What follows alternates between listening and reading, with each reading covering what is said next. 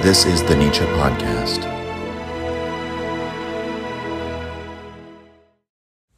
Quote Socrates knew what had to be done. He wanted death. He had the most magnificent opportunity to demonstrate his domination of human fear and weakness, and also the dignity of his divine mission.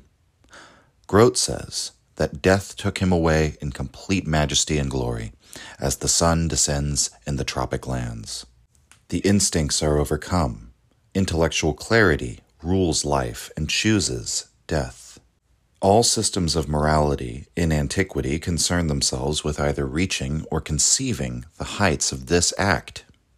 The last exemplar of the sages that know is Socrates, as the evoker of the fear of death, the wise as the conqueror of the instincts by means of wisdom. Now comes a new age of the sages, commencing with Plato. That was from Friedrich Nietzsche, as quoted from his lectures at Basel on the pre Platonic philosophers, specifically the lecture on Socrates.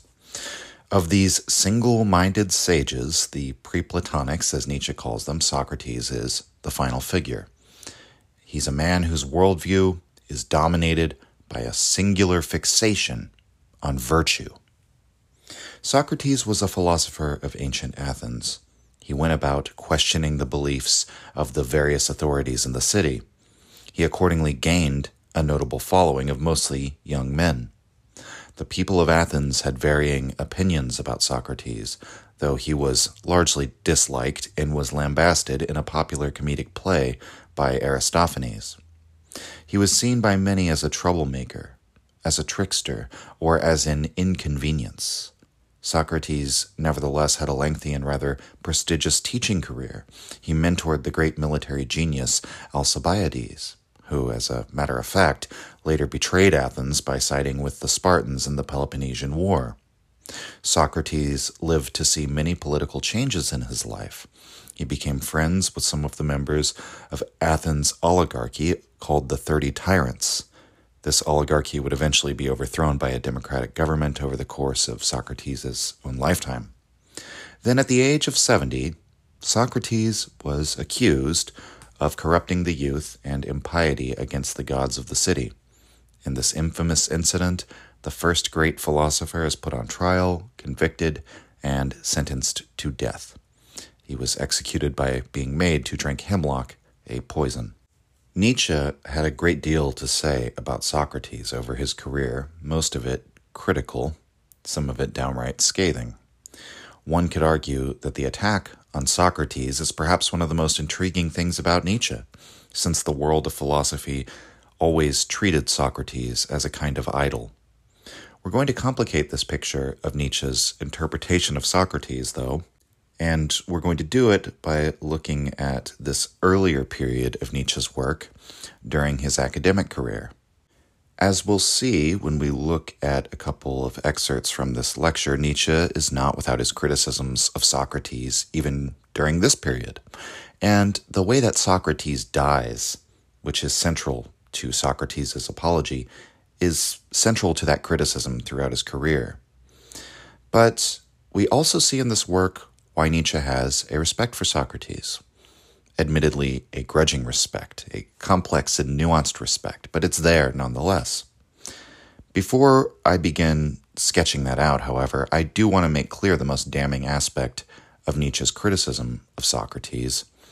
When Socrates is convicted, so the story goes, he's given the opportunity to suggest a punishment for himself. He suggests instead that he should be rewarded, and when this is rejected, he's sentenced to death. His followers offer him a chance to escape, and he refuses. Instead, Socrates says he will bear the punishment, and in fact, that he owes a sacrifice to the god of medicine, indicating that death is the cure to his current condition. The implication being that life is a disease and death the cure. For Nietzsche, this is the worst aspect of what he calls the problem of Socrates. Socrates devalues life. Perhaps this criticism of Socrates could be understood not so much as a criticism of Socrates the man, but Socrates as the martyr. Socrates as he has been idealized by us, the lovers of philosophy, who have construed him as the martyr for his truth. The romanticism we display toward martyrdom, which is perhaps influenced by Christianity permeating Western thought for thousands of years. But as we heard in that lecture, even Nietzsche seems to write of Socrates' death in admiring tones here. Nietzsche here likens Socrates' death in another part of the lecture to the noble soul who throws himself into harm's way in order to be true to themselves or to the commandments of their heart. That Socrates' death was perhaps not the rejection of life, but the commitment to virtue and the attitude not that he would choose truth over life and die for the truth's sake, but rather he would live for the truth and practice the virtue of honesty regardless of the consequences, without fear of the consequences, without a regard for whether that consequence would be death. Having conquered, as Nietzsche argues, his instincts, the baser impulses of cowardice or the flight response in the face of danger, he can live in such full commitment to his principles that even if this leads to his own death, he doesn't have a care for that. Nevertheless, even within this lecture, there is the sense that Socrates, quote, wanted death, that he brought it on himself, that he invited his own demise in some way. And it is true that many have argued that if he had tried a bit harder to win over his judges and play by their rules, so to speak, Socrates might have escaped with his life. Nietzsche says in this same lecture, quote, We must consider his grand defense speech this way. He is speaking before posterity. What an incredibly meager majority convicts him. Of 557 persons, some six or seven more than half. Xenophon says explicitly, quote, though he might easily have been acquitted by his judges if he had but in a slight degree adopted any of these customs. Socrates probably brought this pronouncement on himself intentionally. And so the sense that Nietzsche had for Socrates' motivations is important for understanding why he criticizes Socrates so savagely later but what I want to try to do is perhaps reconcile it with his overall attitude expressed in this lecture, insofar as Socrates' death is arguably practical. As Nietzsche argues in his lecture, Socratic philosophy is entirely pragmatic. Quote, it is hostile to all knowledge unconnected to ethical implications. Socrates' death is therefore a consummation of his life's principles his commitment to be true to who he is and what he believes. Socratic philosophy is universal and popular. That is to say, it dispenses with the idea of genius or knowledge, or the individual certainty of this wise, solitary philosopher, embodied in, for example, Heraclitus. Knowledge to Socrates is freely available to everyone, because the capacity to reason is available to everyone. The Socratic conviction, in Nietzsche's words, is that, quote, knowledge and morality conjoin. End quote. Thus, death was not the point, but only a means for Socrates. The point was to give a demonstration of virtue, his commitment to the truth, and in his defense of himself and his life to practice what he preaches, stand against the ethical norms of the sophists, the popular teachers of rhetoric, and thus stand against these oratorical conventions of the time in which one simply attempts to persuade by any means uh, without regard for what the truth was of what one was speaking, whether there was truth behind their words or not. It was all about the mere appearance, we might say. And Socrates is standing for, uh, in some sense, the opposite of that. And over the course of this trial, uh, this is where we have in full elaboration of Socrates' claim of having a daemon, a benevolent spirit who spoke to him through his conscience that would stop Socrates if he ever began to speak falsely or in a manipulative manner, abusing the truth rather than serving the truth. He therefore resolves to speak the truth, regardless of what will happen if he does so, and knowing that this will likely eventually mean his death. That's his own account given over the course of the apology. And he construes this commitment as devotion to the god, Apollo, Later Nietzsche regards this as an indication of the pathology of Socrates, the will to truth at any cost, even at the cost of one's own life. But here, early Nietzsche seems to offer the perspective that Socrates' death is a manifestation of virtue's conquest over what is animal in man. And so you could regard it as Socrates offering man a path of elevation into the no longer animal, the ability to overcome ourselves as we are now. As for why Nietzsche changes in his view of Socrates and later treats him rather savagely, we could look to a number of factors. First, as we mentioned, the philosophical descendants of Socrates, his epigoni, as well as recent and contemporary philosophers, they got Socrates wrong in the eyes of Nietzsche. Nietzsche's criticism of Socrates could be seen as simply instrumental to the purpose of shaking philosophers out of simple minded Socrates worship, and also Nietzsche's struggle against the path taken by his student Plato. Plato makes the physical world completely worthless. He elevates the concept to the highest degree of reality, which instantiates metaphysics into our thought, makes metaphysics more real than physics. Nietzsche's struggle with Socrates could be argued to simply be a part of his broader struggle against Platonism. We might also suggest that Nietzsche came to recognize Socrates as something more than merely a philosopher. He's also a symptom of a deeper problem, specifically in historical Athens, but more generally, um, it plays out over and over again in world history, in Nietzsche's view, the problem of societal decline. Socrates is one such symptom or signifier that arrives with the coming of this problem and Socrates stands for the incisive knife of skepticism in some sense. Skepticism only arises when society and its sacred beliefs and institutions have become illegitimate or questionable. Socrates is a manifestation of the decline of a civilization's confidence in itself. The later writings of Nietzsche emphasize these aspects of Socrates, which Nietzsche finds problematic. Indeed, he names Socrates as the forerunner and standard bearer of the entire problem of science, as he sees it. If we consider, as Nietzsche does, that untruth could potentially be beneficial for life, that life might thrive off falsehoods and illusions that could exist within culture or within the collective psyche, then the arrival of a Socrates and this scientific skeptical worldview could potentially be supremely harmful. These are the kind of thoughts that Nietzsche will go on to eventually entertain. But again, I would suggest that these later views do not invalidate his earlier views, and I think they can be allowed to stand side by side. Nietzsche's perspective on Socrates is multiple. In as many ways as he finds him admirable, Nietzsche also believes Socrates to be harmful. None of these vantage points can really be treated as final and certainly not for the simple reason that one of these perspectives occurs later in time in Nietzsche's life than the other perspective, as if every progression in thought necessarily leads to a more insightful perception or a more correct assessment. Indeed, the different perspectives that Nietzsche takes on Socrates can hardly be considered as a simple progression.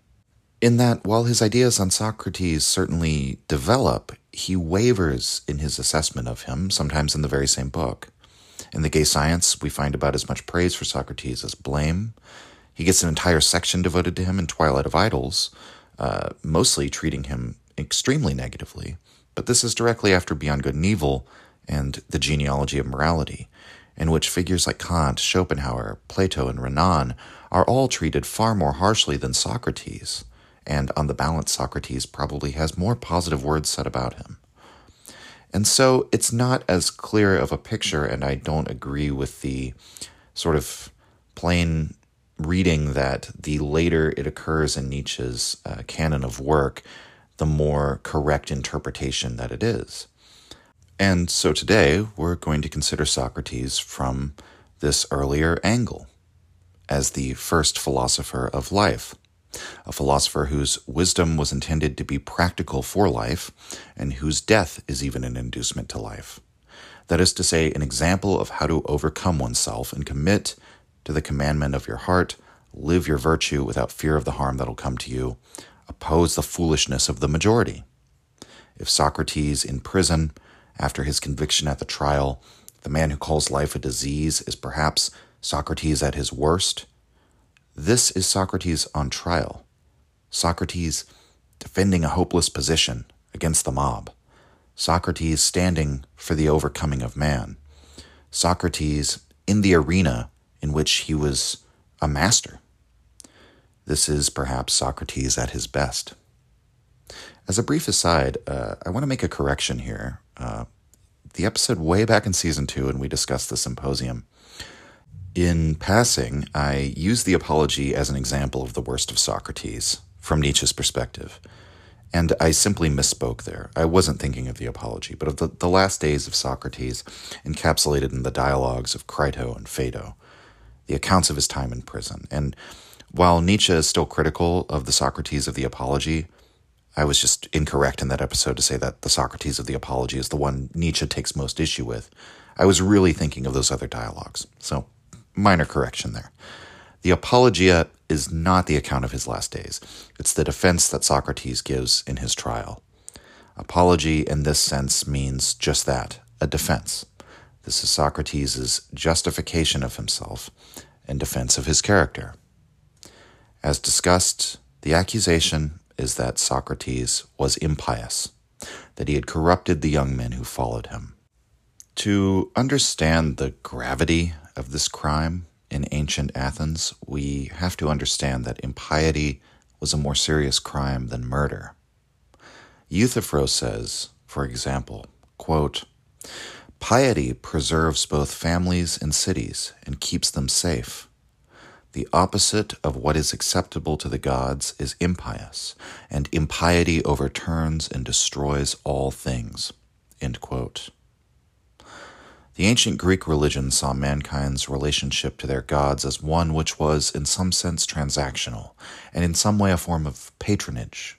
The gods could cause the city to prosper so long as they were properly honored by the traditional rites, exactly as they had been handed down, and so long as they were offered the proper sacrifices sacrificial meals of wine and the burned flesh of sacrificial sheep and goats. And we must also understand that this charge of impiety had always traditionally been understood to refer to such acts that would disrupt or profane these rites and sacrifices. The religion of the ancient Greek was not concerned so much with one's words or the beliefs of their heart, but rather whether one honored their gods and ancestors in the proper way and maintained the rituals. It was a religion of deeds rather than words. There was no kind of orthodoxy or political ideology or moral belief system that was supposed to be enforced according to the city's laws. So long as you obeyed the laws and didn't disrupt the pious sacrifices, uh, it was unprecedented to charge somebody with impiety. Nietzsche writes in his lecture, quote, freedom of speech was considered sacred there, end quote although he immediately goes on to say that, quote, the trial and death of Socrates prove little against this general proposition, end quote, which may seem like a strange follow up to that sentiment. Um, but as for why Nietzsche would argue this, he immediately goes on to give a case as to why Socrates was actually executed. And he says it has really nothing to do with any beliefs that Socrates espoused or any actual uh, sense that he was impious.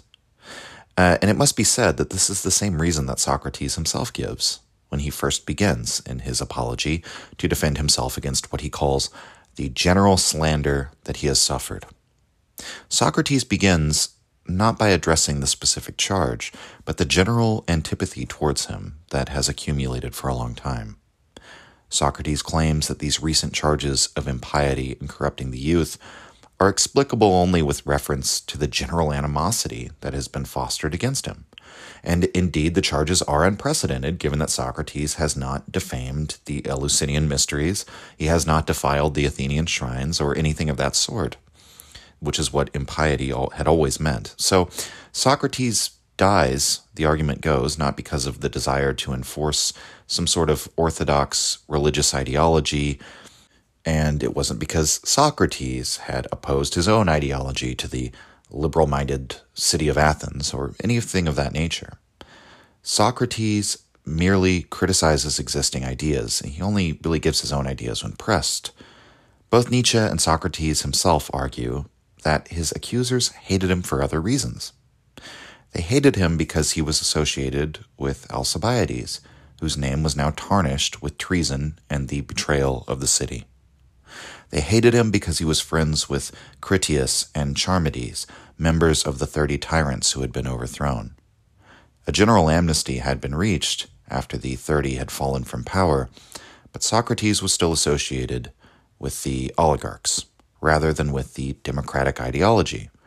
They hated him most of all because of his habit of approaching and questioning the leading citizens of Athens and making them look like fools in front of an audience of young people. It wasn't that Socrates argued a conflicting ideology with that of the city, it was that he'd angered all of the powerful people in the city by seeking to delegitimize their authority. This is the sense in which Nietzsche does not conceive of the trial of Socrates as a referendum on the Athenian commitment to free speech. In a sense, Nietzsche simply agrees with Socrates' own assessment as to why he was being prosecuted. It really had nothing to do with a conflict of ideas, it was simple hatred of Socrates as a person. One incident in particular that we might consider is documented in Meno, which is a discussion between Socrates and Anytus, a leader among the democratic government, and one of the men who would later become one of Socrates' accusers, in fact, the chief witness against him. Socrates, in this dialogue, criticizes the view of Anytus that democracy will ever necessarily foster the education of virtue. Socrates' counterargument to this is that men we consider virtuous cannot necessarily be counted on to teach virtue to even their own sons. How then could we expect them to educate and foster the sons of other men into a path of virtue? Socrates lists numerous examples. You may remember from the episode we did on Thucydides and the history of the Peloponnesian War, the, the sons of Pericles, the sons of Themistocles, were not as virtuous as their heroic, famous fathers. What is the response of Anytus to this argument? Well, eventually he simply becomes enraged and he accuses Socrates of slander and makes some vaguely threatening remarks. Again, these dialogues are all written by Plato, Socrates' student, so maybe he had more articulate arguments in reality that Plato omitted, as is, you know, somewhat popular to point out. But the fact that Plato records these kinds of interactions shows that there was some kind of response to Socrates that resembled this. I think that's at least a fair supposition to make. So, Nietzsche's assertion here is that it was not his ideology that motivated the accusations. General scholarship has ruled out the notion that Socrates was actually impious, uh, certainly not in any previously understood sense of that charge. Instead, Socrates himself, argues in the Apology, quote, What do those who slander me say? It is necessary to read, as it were, their sworn indictment. Socrates is guilty of needless curiosity and meddling interference, inquiring into things beneath the earth and in the sky, making the weaker argument stronger and teaching others to do the same. The charge is something like that. Indeed, you have seen it for yourselves in a comedy by Aristophanes, a certain Socrates being carried around on the stage, babbling a great deal of other nonsense, of which I understand neither much nor little. Socrates is referring to a real play here, The Clouds, a comedy by Aristophanes. In The Clouds, wrong logic defeats right logic, and Socrates is portrayed as a buffoon he misleads others into idle musings. He makes the weaker argument stronger. In other words, sophistry in the modern sense of the word. And while it is commonly known that Socrates is, you know, deeply opposed to the sophist school, it's worth saying that to the average person in ancient Greece, Socrates would have been indistinguishable from a sophist. We'll look to Nietzsche's lecture on Socrates once again, where Nietzsche writes, quote, Grote has clarified the Sophists. According to the usual notions, they are a sect, according to him, a class, and a state. Plato and his successors were aristocratic teachers, according to the standard view. The established clergy of the Greek nation and the sophists were the alternative thinkers. In fact, the sophists were the clergy, and Plato was the alternative thinker. The socialist who attacked the sophists, as he attacks poets and statesmen, not as a special sect, but rather as one of the persistent estates of society. For the uneducated masses, Socrates was indistinguishable from the sophists. In general, entirely naive custom requires no teacher. The more elevated the teacher, the more offensive. There, tragedy and comedy are sufficient, the standpoint of Aristophanes. But the sophists distinguish themselves in that they completely meet the needs of those who employ them, they completely deliver what they promise. In contrast, no one could say why Socrates taught, he himself excluded. Wherever he went, he produced the feeling of ignorance. He embittered men and made them greedy for knowledge. So there is a difference between Socrates and the sophists in this main respect. Uh, whether the instruction offered is a service rendered for payment, or whether it is an unasked for crash course in virtue, which often upsets the person involved. Socrates might say it upsets them to their own benefit, that, you know, no course of personal growth is going to be entirely pleasant, of course. It's painful to acknowledge your own ignorance, even if that is the first step toward acquiring knowledge.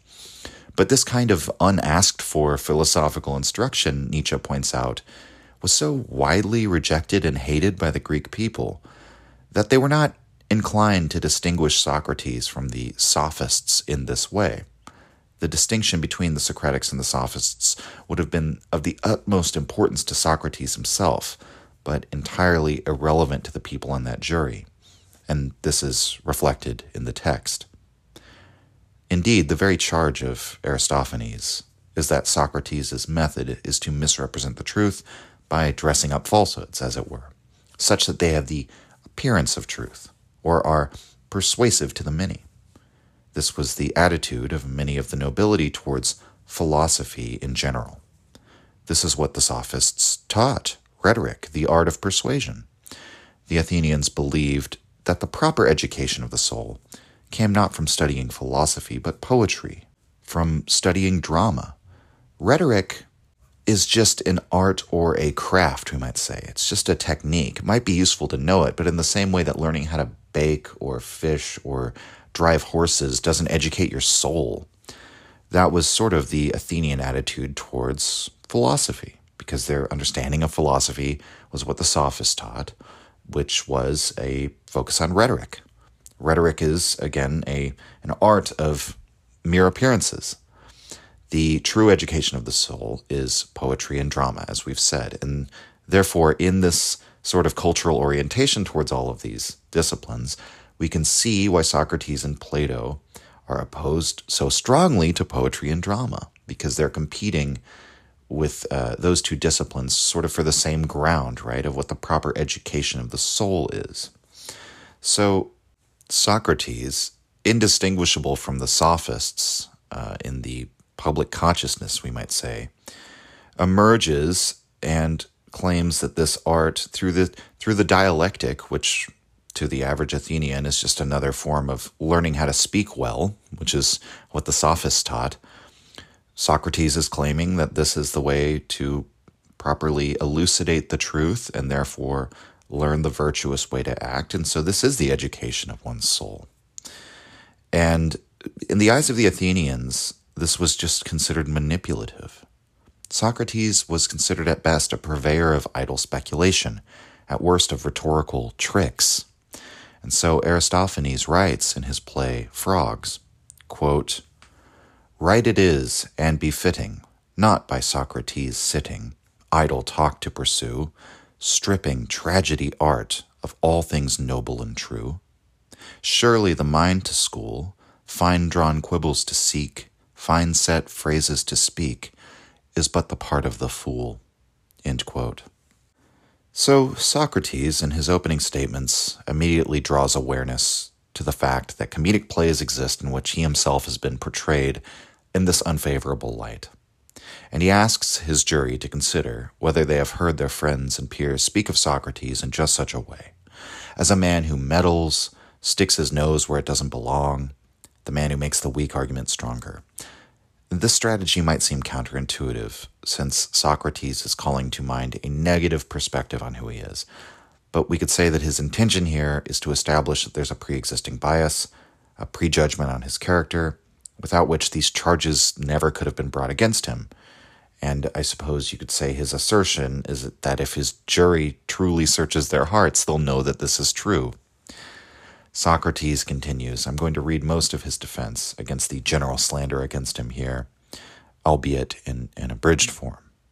Quote Perhaps one of you will ask, Socrates, what is this all about? Whence have these slanders against you arisen? You must surely have been busying yourself with something out of the ordinary. So grave a report and rumor would not have arisen had you not been doing something rather different from most folk. Tell us what it is, so that we may not take action in your case unadvisedly. That, I think, is a fair request. Gentlemen of Athens, I got this name through nothing but a kind of wisdom. What kind? The kind which is peculiarly human, for it may be I am really wise in that. You surely knew Chaerephon. He was my friend from youth, and a friend of your democratic majority. He went into exile with you, and with you he returned and you know what kind of man he was, how eager and impetuous in whatever he rushed into. Well, he once went to Delphi and boldly asked the oracle whether anyone is wiser than I. Now the Pythia replied that no one is wiser. And to this his brother here will testify, since Chaerephon is dead. When I heard it, I reflected, what does the god mean? What is the sense of this riddling utterance? I know that I am not wise at all. What then does the God mean by saying that I am the wisest? Surely he does not speak falsehood. It is not permitted to him. So I puzzled for a long time over what it meant, and then with great reluctance, I turned to inquire into the matter in some way such as this. I went to someone with a reputation for wisdom, in the belief that there, if anywhere, I might test the meaning of the utterance, and declare to the oracle that this man is wiser than I am, and you said I was wisest. So I examined him. There is no need to mention a name, but it was someone in political life who produced this effect on me in discussion, gentlemen of Athens, and I concluded that though he seemed wise to many other men, and most especially to himself, he was not. I tried to show him this, and thence I became hated, by him and by many who were present. But I left, thinking to myself, I am wiser than that man. Probably neither of us knows anything worthwhile, but he thinks he does, and yet he does not. Whereas I do not, and I do not think that I do. So it seems at any rate that I am wiser in this one small respect. I do not think that I know what I do not. I then went to another man who was reputed to be even wiser, and the same thing seemed true again. There too I became hated by him and many others.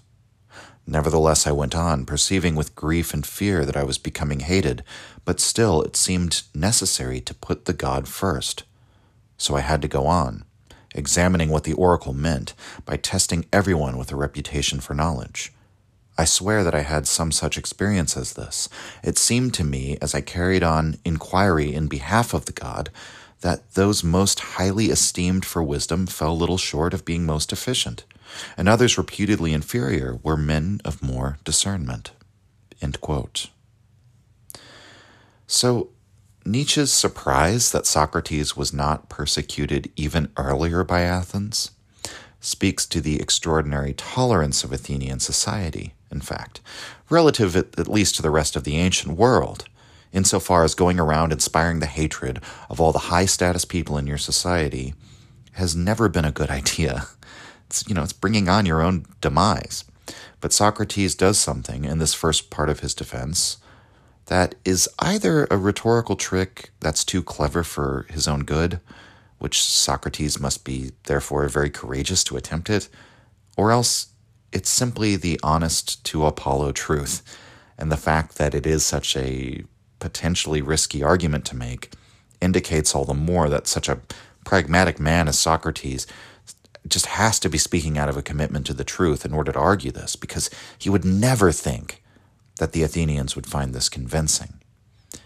The argument in so many words can be inferred this way How can Socrates be impious if his entire raison d'etre, his entire mode of being, is a form of devotion to the Delphic god? If Socrates is willing to take the slings and arrows of public hatred for honoring the Delphic god, does this not place him among the most pious of men? Socrates indeed suggests the reason why so many hate him is because he is the most pious. So, accordingly, he goes on to state that he interrogated the great poets next, those men considered to be the proper educators of the heart. Socrates says, quote, I took up poems over which I thought they had taken special pains, and asked them what they meant, so as also at the same time to learn from them. Now I am ashamed to tell you the truth, gentlemen, but still it must be told. There was hardly anyone present who could not give a better account than they of what they themselves had produced. So, presently, I came to realize that poets do not make what they make by wisdom, but by a kind of native disposition or divine inspiration exactly like seers and prophets. For the latter also utter many fine things, but know nothing of the things they speak. Next on the chopping block are the craftsmen, and uh, after them, the teachers of oratory, which again are seen as another kind of technician, right? It's a techne, an art or a craft. So here Socrates is talking, you know, trying to find wisdom among the people who, you know, uh, make bows or uh, fish or sculpt or teach rhetoric or oratory.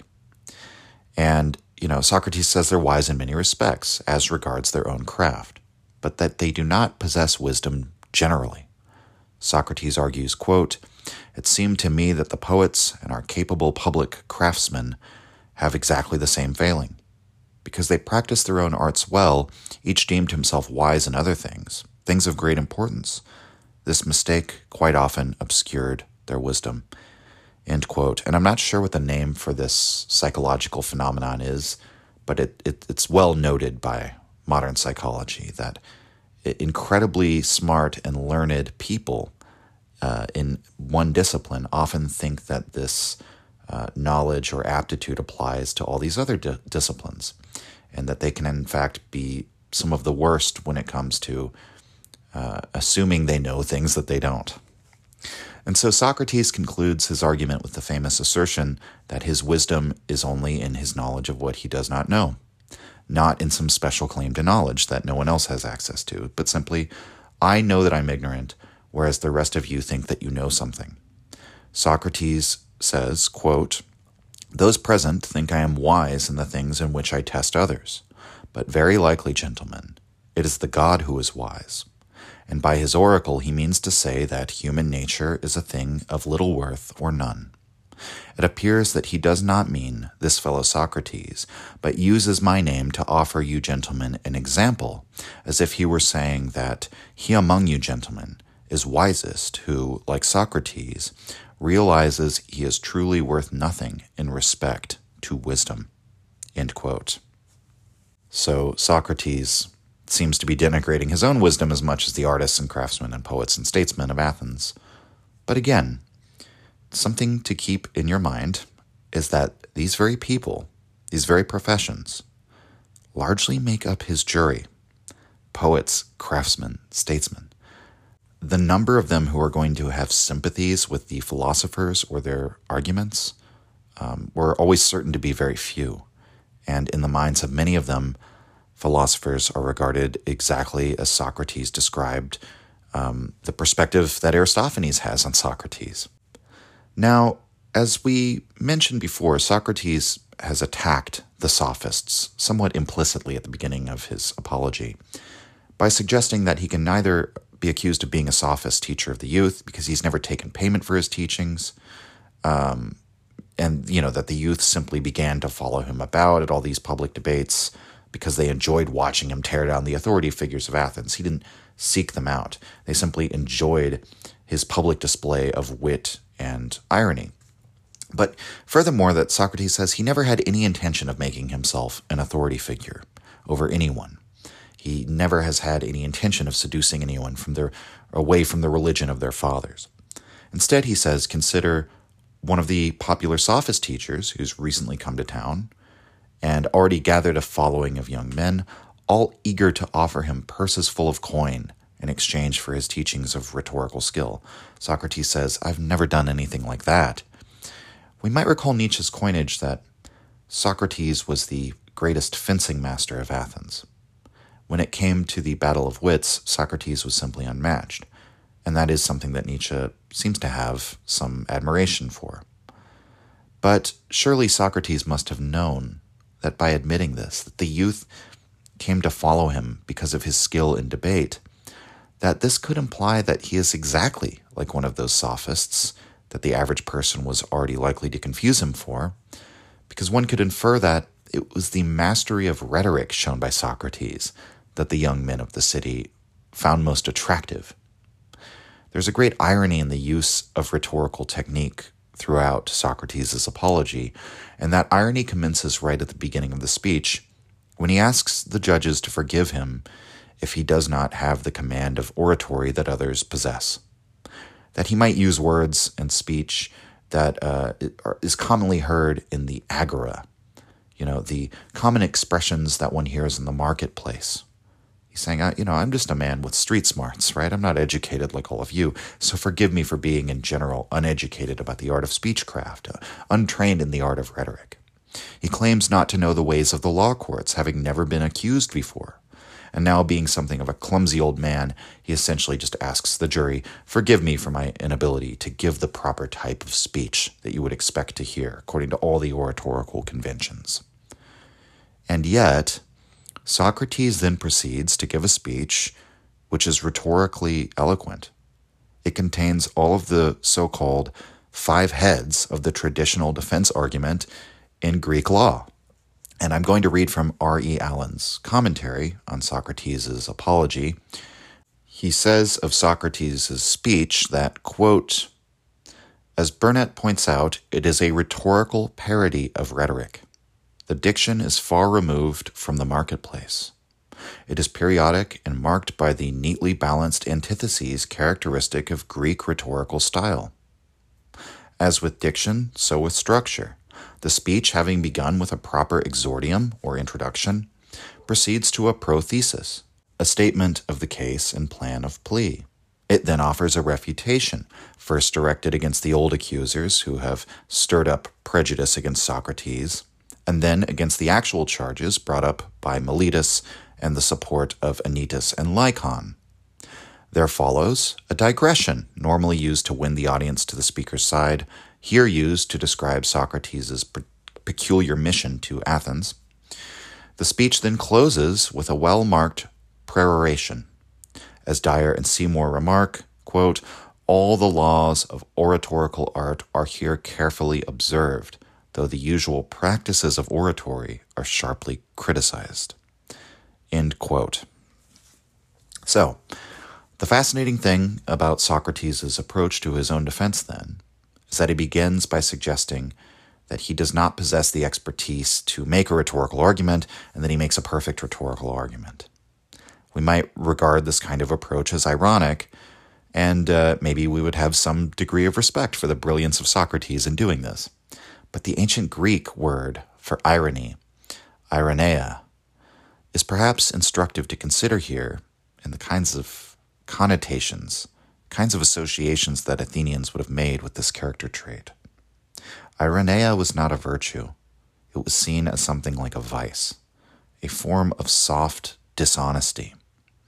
Allen points out that it was a trait commonly associated with foxes. The person who spoke ironically was devious or clever in the manner of a fox, a, a trickster.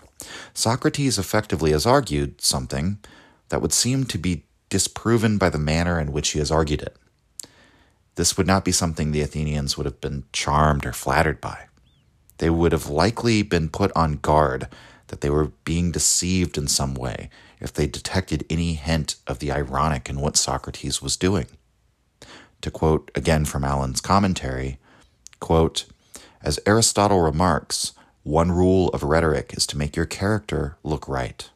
This Socrates does not do. Another rule is to put your audience in the right frame of mind, to make them feel, as Aristotle puts it, friendly and placable. If you meant to persuade, it is best not to offend. Socrates does little enough to make his judges feel friendly and placable. Uh, end quote. And then further down, uh, the passage continues, quote, after remarking that his habit of cross questioning people, itself associated with sophistry and with making the weaker argument stronger, has been a source not only of prejudice but hatred, he gives a public specimen of it in his cross examination of Meletus. The results are devastating, but in the circumstances, tell against Socrates himself.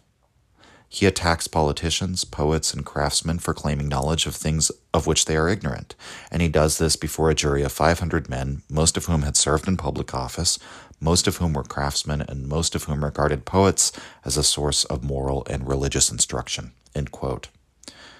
So, Socrates uses rhetoric with no regard for the pragmatic application of rhetoric.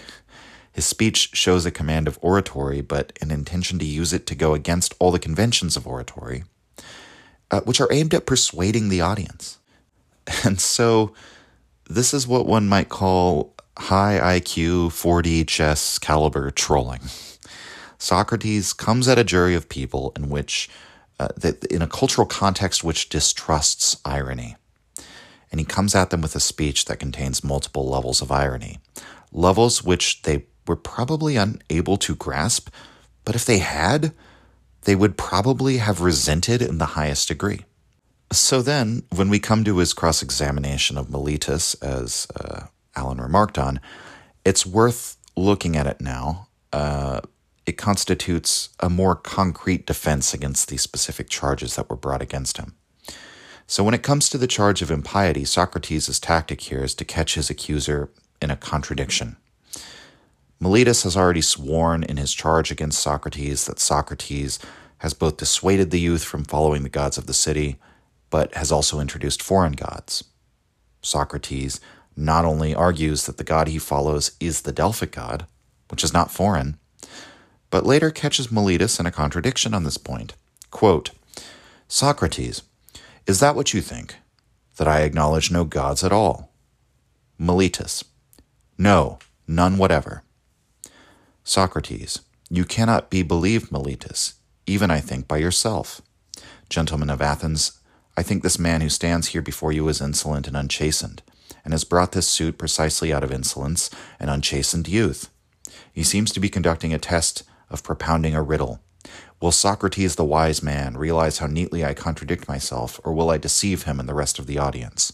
For certainly it seems clear that he is contradicting himself in his indictment, it is as though he were saying Socrates is guilty of not acknowledging gods and acknowledges gods.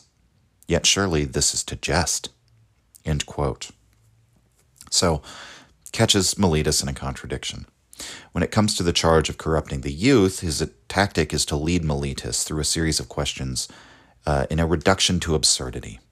So, Socrates asks, if I corrupt the youth, then Meletus, surely you must know who properly educates the youth. Uh, you know, if you're going to say who's corrupting them, surely you know uh, you must have a standard by which to compare that to.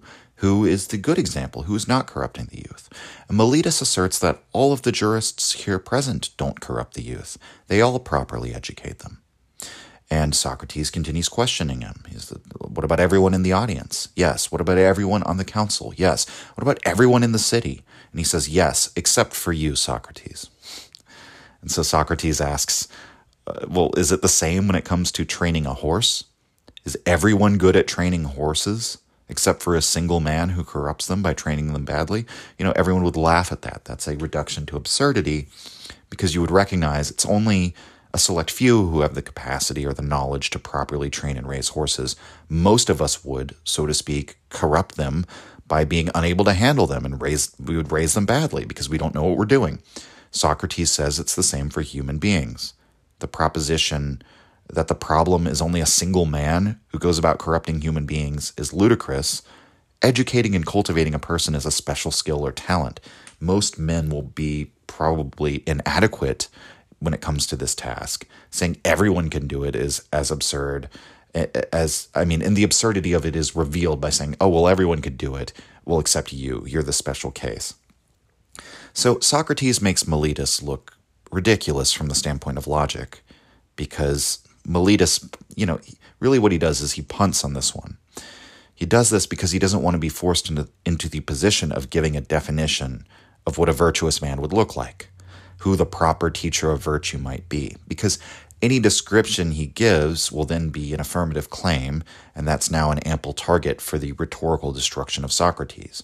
So he avoids that and remains vague and nonspecific, but Socrates then uses that to push him into saying that everyone is a good teacher of virtue, everyone except you. so again, as Allen suggests, I think it's true Socrates is relatively devastating in this exchange. He outmatches Meletus in the battle of wits. And yet, this very behavior that he demonstrates is the kind of cross examination that he's carried out hundreds of times. It's the very thing that earned him the hatred and animosity of the mob that is now tasked with judging him. Socrates has already indicated that he's aware of this. He says it's the true cause of the charges against him. And yet, in the course of the trial, he does it again. So, if he truly believes in the arguments he gave in the first part of his refutation, that the real crime he's committed is not impiety or corrupting the youth, but simply stirring hatred in the hearts of the Athenians, he should at least understand, from a practical standpoint, if nothing else, that doing something like rhetorically destroying Meletus with facts and logic in front of this audience will only stir up more such hatred. And yet, he acts in exactly the opposite way of what such an insight might suggest to a more prudent person. As for an explanation of this behavior, we might look to the exordium once more. It's actually the very beginning of the speech where Socrates says the following quote, Among their many falsehoods, I was especially surprised by one. They said you must be on guard lest I deceive you, since I am a clever speaker. To have no shame at being directly refuted by facts, when I show myself in no way clever with words, that, I think, is the very height of shamelessness. Unless, of course, they call a man a clever speaker if he speaks the truth. If that is what they mean, why, I would even admit to being an orator, though not after their fashion. And so, perhaps a further layer of irony is that Socrates is correct, insofar as his entire mode of approach here while it demonstrates a great depth of knowledge about the oratorical form of the law court, the techniques of rhetoric, uh, it still shows that he's very unclever in the way that he wields these weapons. He's being foolish, but in a very clever way. You know, clever like a fox, right? In a way that was sure to enrage those judging him had they perceived it. And so, perhaps from another perspective, Socrates is telling the truth. He's not a rhetorician. He cannot employ persuasive rhetoric. His use of rhetoric is intentionally anti persuasive, and he has no other choice because of his commitment to the Delphic god. And so we return to maybe a more favorable view of Socrates, the heroic view of Socrates, as implied by Nietzsche, which is alluded to in the digression of the Apology, in which Socrates describes that special mission to Athens. So we're going to look at how Socrates says it in his own words. Quote, Perhaps someone may say, Are you not ashamed, Socrates, at having pursued such a course that you now stand in danger of being put to death? To him I would make a just reply. You are wrong, sir, if you think that a man worth anything at all should take thought for danger in living and dying. He should look when he acts to one thing, whether what he does is just or unjust, the works of a good man or a bad one. By your account, those demigods and heroes who laid down their lives at Troy would be of little worth. Skipping further down, Socrates continues, quote, For to fear death, gentlemen, is nothing but to think one is wise when one is not. For it is to think one knows what one does not know. No man knows death, nor whether it is not the greatest of all goods, and yet men fear it as though they well knew it to be the worst of evils. Gentlemen, I at least am perhaps superior to most men here in just in this. And if I were to claim to be wiser than anyone else, it would be in this that I have no satisfactory knowledge of things in the place of the dead. I do not think I do. I do know that to be guilty of disobedience to a superior, be he God or man, is shameful evil. So, as against evils I know to be evils, I shall never fear or flee from things which for aught I know may be good. And Socrates goes on to say that supposing they were to dismiss the charges against him, but perhaps forbid him from practicing philosophy or speaking of it or teaching it any longer upon pain of death, Socrates would tell them quite easily that he'll obey the Delphic god and not any of you. The god commands him to the greatest possible excellence of his soul, and he's not going to sacrifice this for the commands of mere mortals, even from those who are among the best and most admirable people around, the Athenians. So he does smooth their feathers a bit. He does butter them up a bit, you know. But, you know, he's already said the wisdom and the greatness of man is nothing compared with that of the gods. So um, even though the Athenians may be the best around, in comparison to the wisdom of the gods, he's going to go with the wisdom of the gods. As for what Socrates means by his special mission, as he calls it, he goes on to describe his daemon, uh, as we've referenced before, but here are Socrates' own words quote, That I am just that, a gift from the god to the city, you may recognize from this. It scarcely seems a human matter merely that I should take no thought for anything of my own endure the neglect of my house and its affairs for these long years now, and ever attend to yours, going to each of you in private like a father or elder brother, persuading you to care for virtue. If I got something from it, if I took pay for this kind of exhortation, that would explain it. But even my accusers cannot provide witnesses to say that I ever took pay or asked for it. For it is enough, I think, to provide my poverty as witness to the truth of what I say. Perhaps it may seem peculiar that I go about in private advising men and busily inquiring, and yet do not enter your assembly in public to advise the city.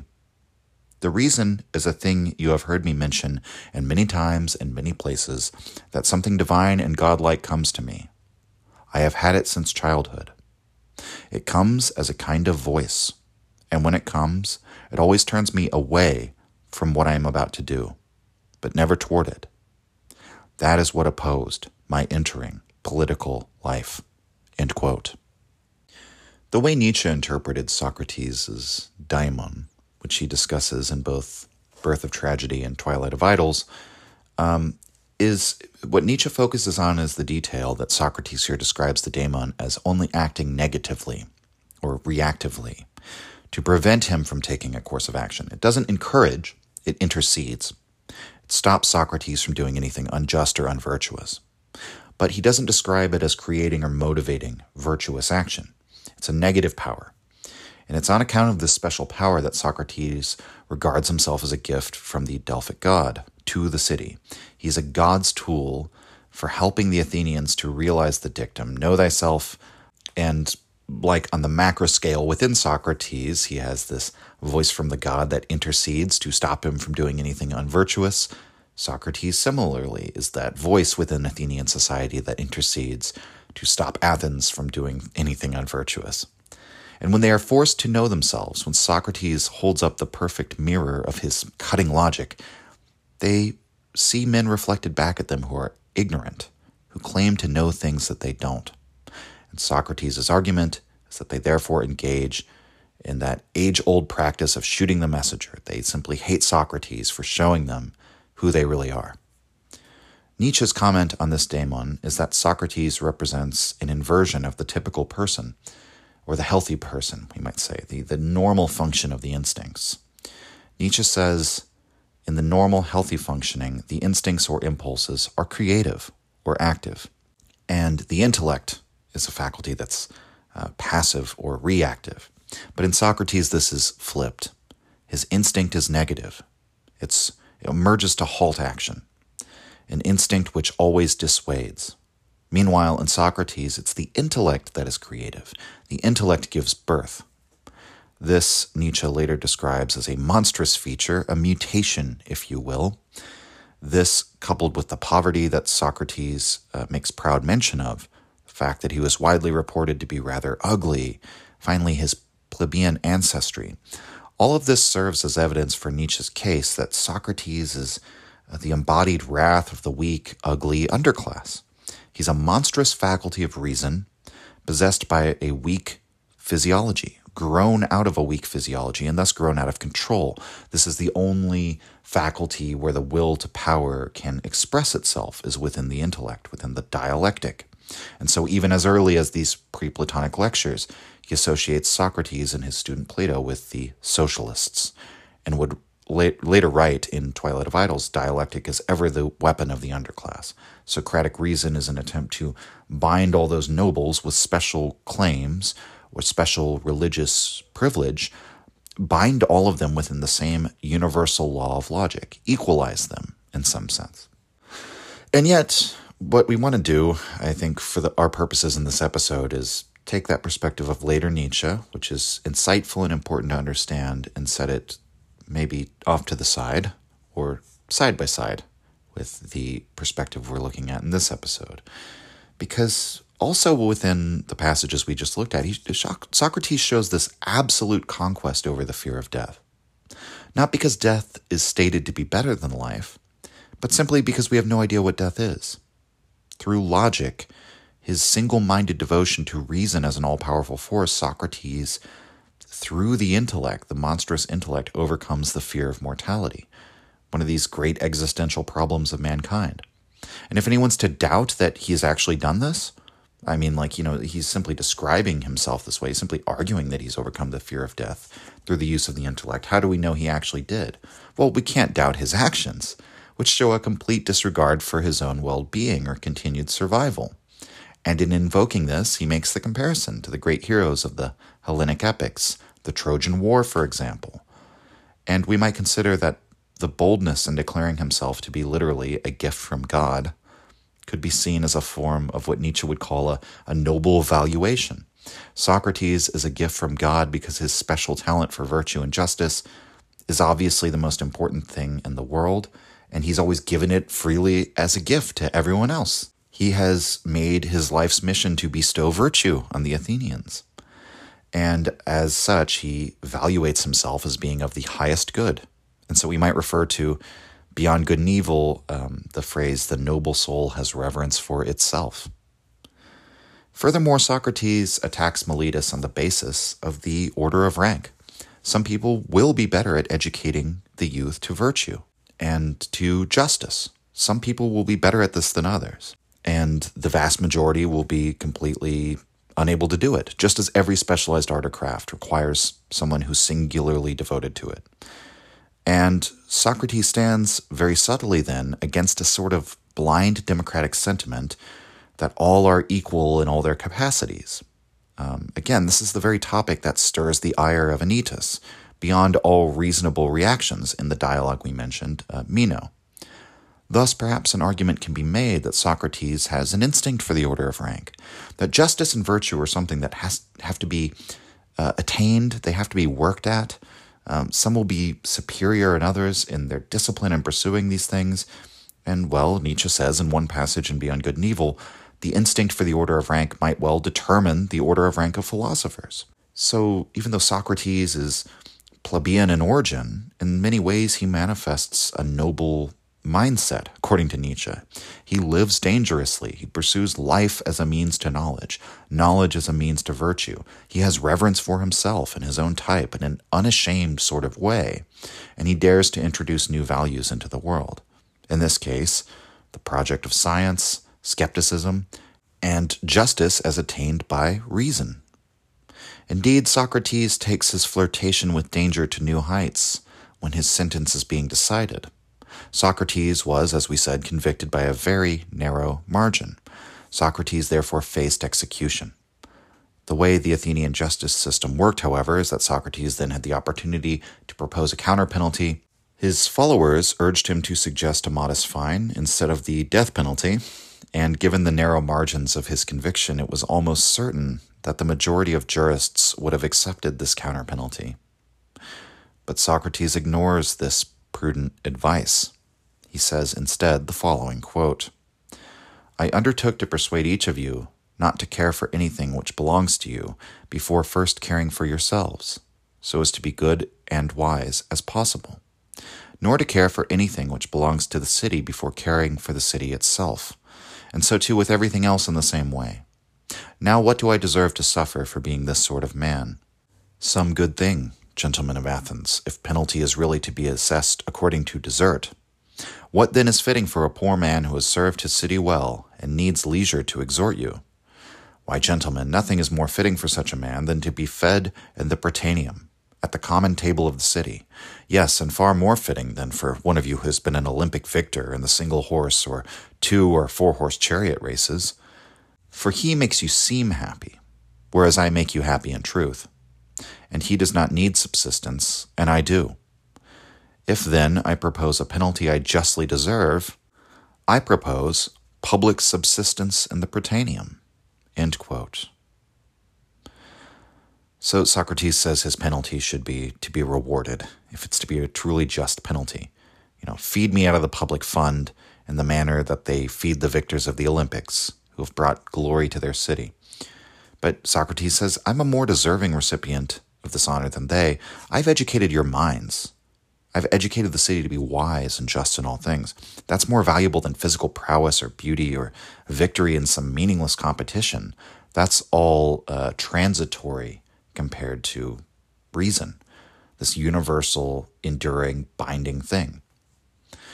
Again, this type of response from Socrates has exactly the effect that one would expect it to have.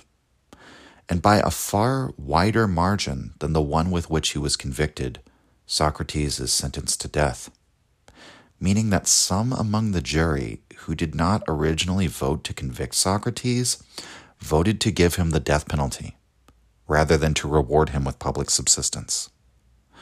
This aspect of the trial of Socrates can perhaps tell us more about human nature than anything else in the Apology.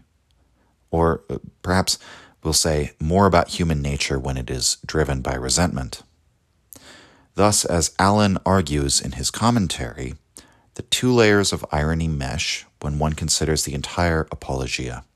Quote, the man who cannot give a speech gives a speech. The speech he gives proves that he cannot give a speech.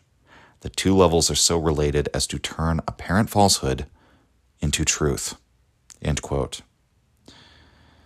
There's a level of meta irony there that is, in and of itself, rhetorical brilliance, the very thing that Socrates always seemed opposed to, because it ran counter to the duty to center truth as of prime importance, not appearance, right? And yet, perhaps the most interesting thing about the speech is its appearance, its style, the way that it's delivered, the technique, the rhetoric, rather than the content. Socrates' speech harnesses rhetoric for anti persuasion, in order to act out the valuation of putting virtuous action above self preservation. Socrates says that the true charges against him are that people think he makes the weaker argument stronger. And yet, the way in which the levels of irony interact with the speech that he gives almost serves to turn falsehood into truth, to make the weaker argument stronger. Um, and there's an intentionality behind this. Uh, there's an irony to this, again, as we've said. So, after the penalty is decided, Socrates is, of course, given the opportunity to make a statement, to address the assembly of judges that has condemned him to death. I want to read an excerpt from that statement now, the very last section of the apology, and I'll be abridging this uh, a bit. I'm just sort of taking out two chunks and putting them together. Quote, my accustomed oracle, which is divine, always came quite frequently before in everything, opposing me even in trivial matters, if I was about to err. And now a thing has fallen to my lot, which you also see, a thing which some might think, and do in fact believe, to be the ultimate among evils. But the sign of the God did not oppose me early this morning when I left my house, or when I came up here to the courtroom, or at any point in my argument, in anything I was about to say and yet frequently in other arguments it has checked me right in the middle of speaking. But today it has not opposed me in any way, in none of my deeds, in none of my words. What do I take to be the reason? I will tell you. Very likely what has fallen to me is good, and those among us who think that death is an evil are wrong. You must recognize that this one thing is true. There is not evil for a good man, either in living or in dying, and the gods do not neglect his affairs. What has now come to me did not occur of its own initiative. It is clear to me that to die now and be released from my affairs is better for me. That is why the sign did not turn me back, and I bear no anger whatever toward those who voted to condemn me or to my accusers. And yet it was not with this in mind that they accused and convicted me. They thought to do harm, and for that they deserve blame. But this much I would ask of them. When my sons are grown, gentlemen, exact a penalty of them.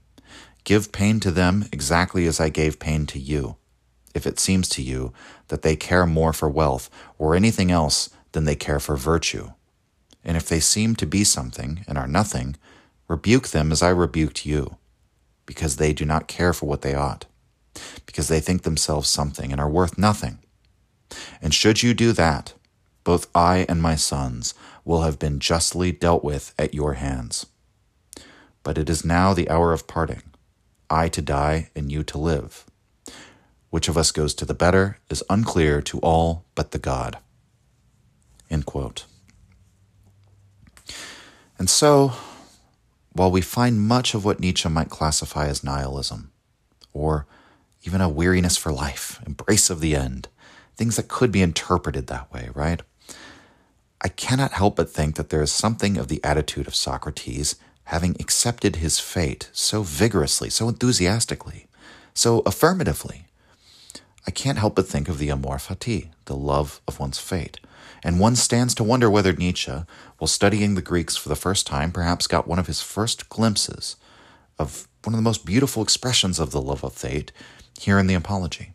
Socrates states that he has done everything according to the command of his inner voice, and he has the certainty that he has done everything he needed to do in life. And so, for the good man, which he has absolute certainty that he is, affirming himself as a good man, he has nothing to fear in death or in life. Perhaps Socrates' death could then be seen from a certain perspective as an example of the consummating death, which Zarathustra says is one of the highest virtues. Of course, we will not settle the contradictions in Nietzsche's thought that concern his view of Socrates. We will not unravel the many paradoxes in explaining the significance of Socrates to the Western world, or to philosophy, or to Nietzsche. We might only say that in the Apology we get the best glimpse at Socrates as Lebensphilosoph, the philosopher of life, whose death blesses life and affirms life, and here it could certainly be argued Socrates refuses to let death be a condemnation. The fearless portrait of Socrates suggests to me, at least, the kind of man who dared to build his temple of reason on the slopes of Mount Vesuvius. That's all for today, everyone. Signing off. If you enjoyed the Nietzsche podcast or found it helpful, you can visit us and support the show at patreon.com slash untimely reflections. The link is in the description. Or just share the show with any of your friends that you think might enjoy it or on social media. Thank you for your support.